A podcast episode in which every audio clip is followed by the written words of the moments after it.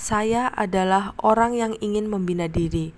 Saya juga orang yang membina karena tahu.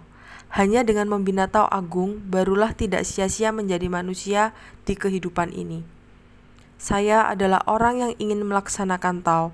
Saya juga orang yang melaksanakan tahu dengan mengemban firman. Hanya dengan melaksanakan tahu di seluruh dunia, barulah bisa membalas budi Tuhan dengan hati tenang. Wajangan Kuan